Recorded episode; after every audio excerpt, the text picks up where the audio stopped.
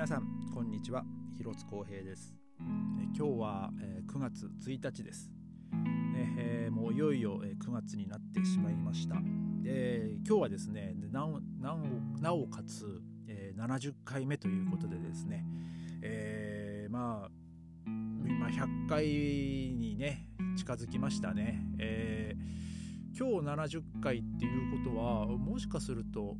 あのあれですかね、まあ、僕がそのドイツに来て丸16年経った日に、ね、記念すべき100回ぐらいを迎えるんじゃないかなっていう、えー計算に、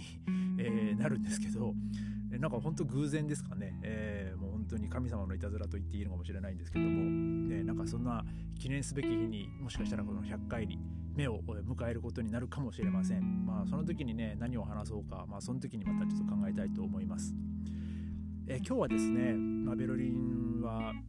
まあ、あ午前中は曇りでしたかね。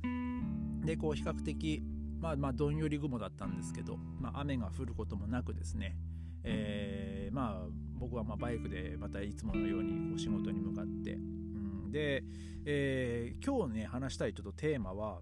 ちょっとこうその帰りの道すがらに起こった出来事がまあきっかけなんですけども、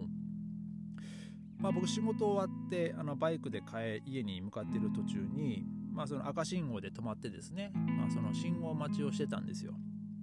で、まあ、僕の目の前に、まあ、自転車に乗った2人がいてで、まあ、それはカップルだったんですけど、まあ、いきなりその僕の目の前でですねいきなりチューをしだしたんですよ。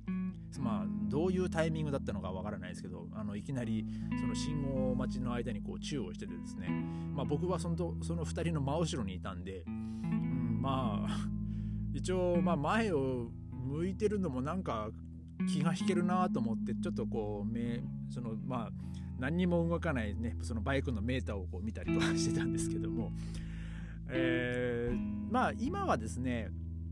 ああまあ微笑ましいなとかそのああ仲良きことは美しい気かなっていう感じではいるんですけどドイツ来た当初はですねちょっとやっぱ驚いたんですよね。えーなんかそのカルチャーショックというかまあ本当そん,、まあ、そんぐらいのぼ僕の中では衝撃だったんですよ。でまあこれはですね僕がドイツに来てまあ本当に1ヶ月目ぐらいだったと思うんですけどあのまあ語学学校の周り、まあ、結構街中なんですけどあのまあ、ちょっとこう出かけてあの、まあ、大通りで、まあ、その信号歩道ですね歩道を歩いててその信号を渡ろうと思って、えーまあ、赤信号になったんで止ま止まってたんですよ。で、えー僕の目の前に、まあ、その手をつないだカップルがいたんですよね。で僕はそのまま普通に前を向いてあの信号が青になるのを待ってたんですけどいきなりそのカップルがですねその時は全然話してないんですよ。ただ普通にこう手つないでこうその2人とも信号が青になるのを待ってたんですけどなんかこう目が合った瞬間にいきなりチューをしだしたんですよ。でもう僕はですねあらと思ってですね、えーななんでこのタイミングでと思ったんですけどだって、ま、全く話も全然してなかったのにただ目が合っただけでチューをするっていうこの2人は一体何があったのって、まあ、僕はその時になんかもうなんかもう頭の中がですね そのこの2人の何を考えてんだこの2人はみたいな感じで思っちゃったんですよ。で果たしてじゃあこの2人ののことを周りの人はどう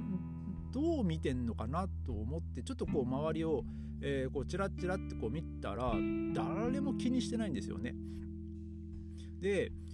ああこれこれにその人の前で、まあ、路中をするのってこっちでは当たり前なのかなってまあその時にちょっと思ってですねむしろこういう感情を抱く、まあ、僕がダメ変なのかなとか思ったんですよ。まあでもですねその目の前でチューをしてるカップル2人は信号が青になるまでずっとチューしてるんですよ。で周りの人が歩き始めたのを感じ取って、えーチューをやめてまた歩き出したって感じなんですよね。うん、で、まあ、僕の中ではですね当時の僕としてはその人前で、チューをするっていうのはまあなんかいけないことではないんですですけどなんかそのまあまあもろ日本人な考えだとは思うんですけどなんかその周りに対してこう不快感を与えるっていう気が、えーしたんですよ。まあ今でも、まあ、日本で、ね、日本にいたらあのまあまあまあ僕はあんまりその自分がそういうふうに思う人間なんで日本では路上で、ね、チューとかは、まあ、しないんですよね。まあ僕まあとかしたくないんですよ。正直な話。まああのそのね、ベルリンに来て、まあ、その妻と一緒に出かけて、まあ、例えばその仕事が同じ方向で、まあ、途中からこう行き先行き先がこう分かれる時があってですね、まあ、その電車で行く時とか。で、まあ、電車でじゃあ、まあ、大体まあ僕が先に降りるんですけどじゃあねっつって、えー、でまあ、その妻も仕事頑張ってねとかっつって、まあ、そのを、まあ、僕が電車を降りるにはに、まあ、ちょっとね軽く注意したりはしますけどあのでもまあ僕はあんまりまあそのドイツだからまあできるけども同じことを日本ではしたいとは正直僕は思わないんですよ。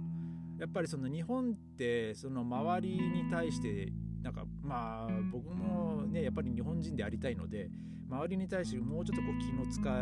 い方っていうのは多分こっちより、え、なんかちょっと違った方向性だと思うんですよ。まあなので、まあ、僕はあのー、まあ人の宙を見るのは別に何とも思わないんですよ 今は。ただし、まあ、僕はその人前でチューはしたくないなっていうのが本当に今もあって本当は。えーまあ、でなおかつ日本ではまあ僕は絶対したくないっていうのがまあ、ね、本当に何度も言いますけど、えー、今もその気持ちはあるんですよ。やっぱその人に不快感を与えたくないっていうのもあるんで、うん、で、まあ、ちょっとこれはまた少しテーマが少し外れるというかちょっと流れが変わってしまうテーマなんですけども、まあ、この今から話すテーマに関してはちょっと後日、まあ、詳しく話したいテーマではあるんですけど、まあ、今日はねその路中、まあ、路上でチューをすることに対し関しての話なんで、まあ、ちょっとその流れでこの話はしたいと思うんですけど僕がですねこの今ベルリンに住んでる家に引っ越してきてすぐの話なんですけどあのまあ僕自転車である日あのちょっと出かけてってでその用事が終わって、えー、帰ってくる時にですねあのベルリンにですねノーレンドルフプラッツっていうあの場所があるんですけどそこがこうものすごい人だかりだったんですよ。でまあ僕はその人だかりの中を、まあ、自転車に乗って、ね、通り過ぎるのも危なかったんで、まあ、自転車を降りてこう押しながら、えー、その人混みの中をこうスルスルってこう抜けてたんですけど周りにいる人たちはもうまあ、俗に言うその LGBTQ の皆さんだったんですよ。で、まあ、そのノーレンドルフプラッツっていうのは、まあ、そういう LGBTQ のコミュニティが集まる、えー、地区なんですけど、まあ、ベルリンでも有数な。うん、で、まあ、その数多くのね、えー、そのゲイカップル、まあ、レズビアンの皆さん、えー、あと、まあ、そこに警備に来てる警官ももう明らかにその目つきが、えー、なんかもうその LGBTQ の、えー、方々でですねあのなんかちょっとすげえなと僕はあっけに取られたんですよその時。